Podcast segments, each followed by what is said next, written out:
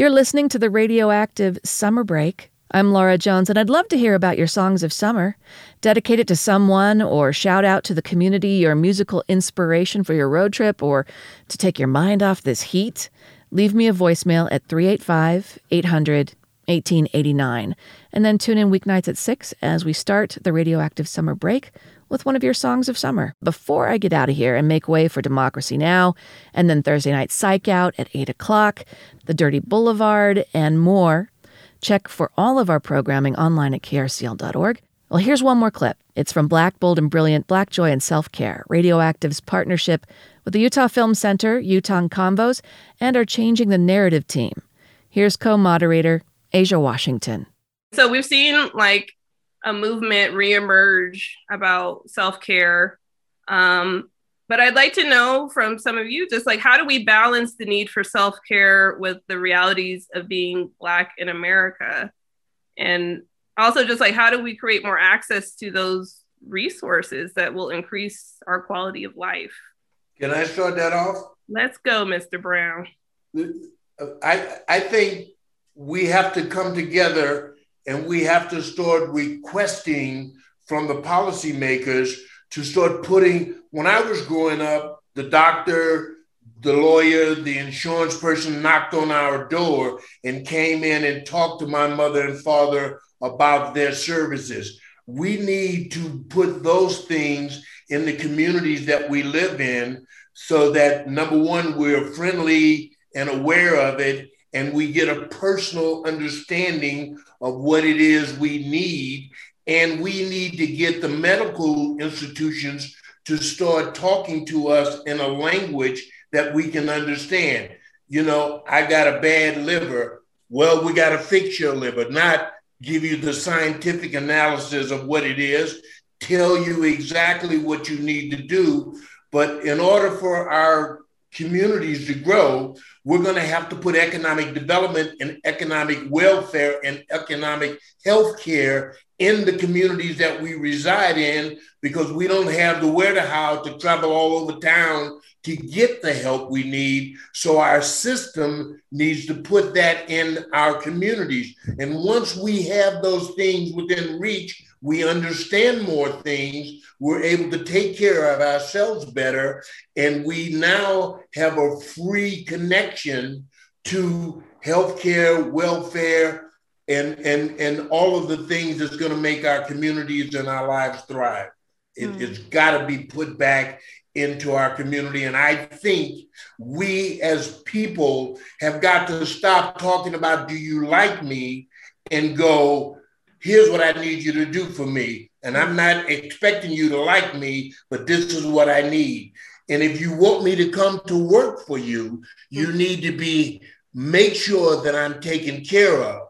So if I'm going to be a good worker and you're not paying me that much, you need to make sure I've got the resources next to me so I can deal with them equitably and economically and then I can come to work for you since you're not paying me a lot of money, but you will put that in my neighborhood. And that's the question we have to raise. Woo! Can I go next? Yes. Okay. so here I come with my blue. Okay. here I come. Here I come with my city planning bull. yeah, let's go. Okay. So I'm a city planner in my day to day life. Okay. That is my passion. That is my love.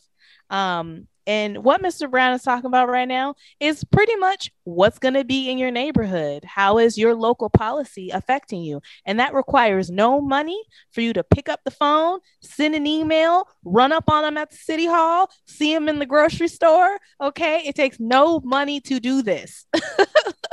but um, essentially, what I mean is that wherever you live, get to know when your community council meets, get to know who your city council person is, and have deep conversations about them about, hey, look, I don't have a grocery store within two miles of my home.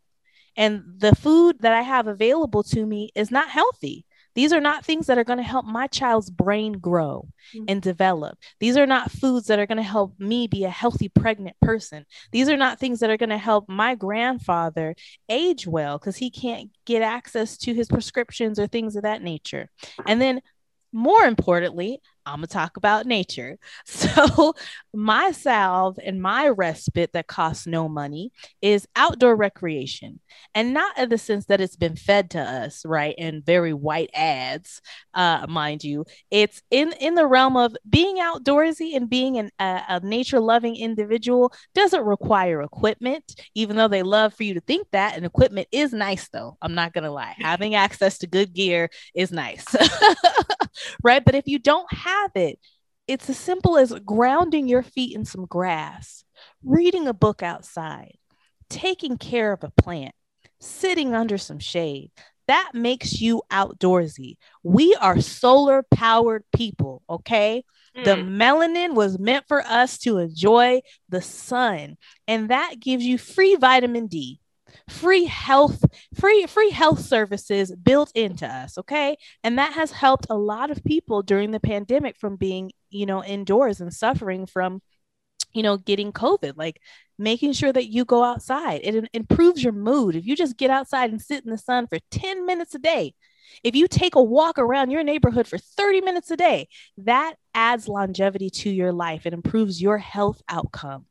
Meaning, we as Black people have the right to live a long life. Mm. Okay. Think of our history here and how many years we've actually been able to be alive. Okay. There's no reason in any city in the United States why people on the east side versus the west side should be leave, living 10 to 30 years longer than us because certain policies have made it so that we don't have the things that they have in their neighborhood. And that does not require money for you to participate in that change. They simply just don't think about us because we're not in the room.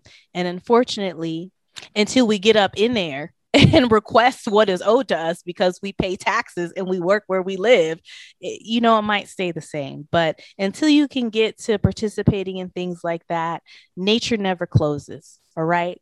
Visit the outdoorafro.com website. Find one of us wherever you live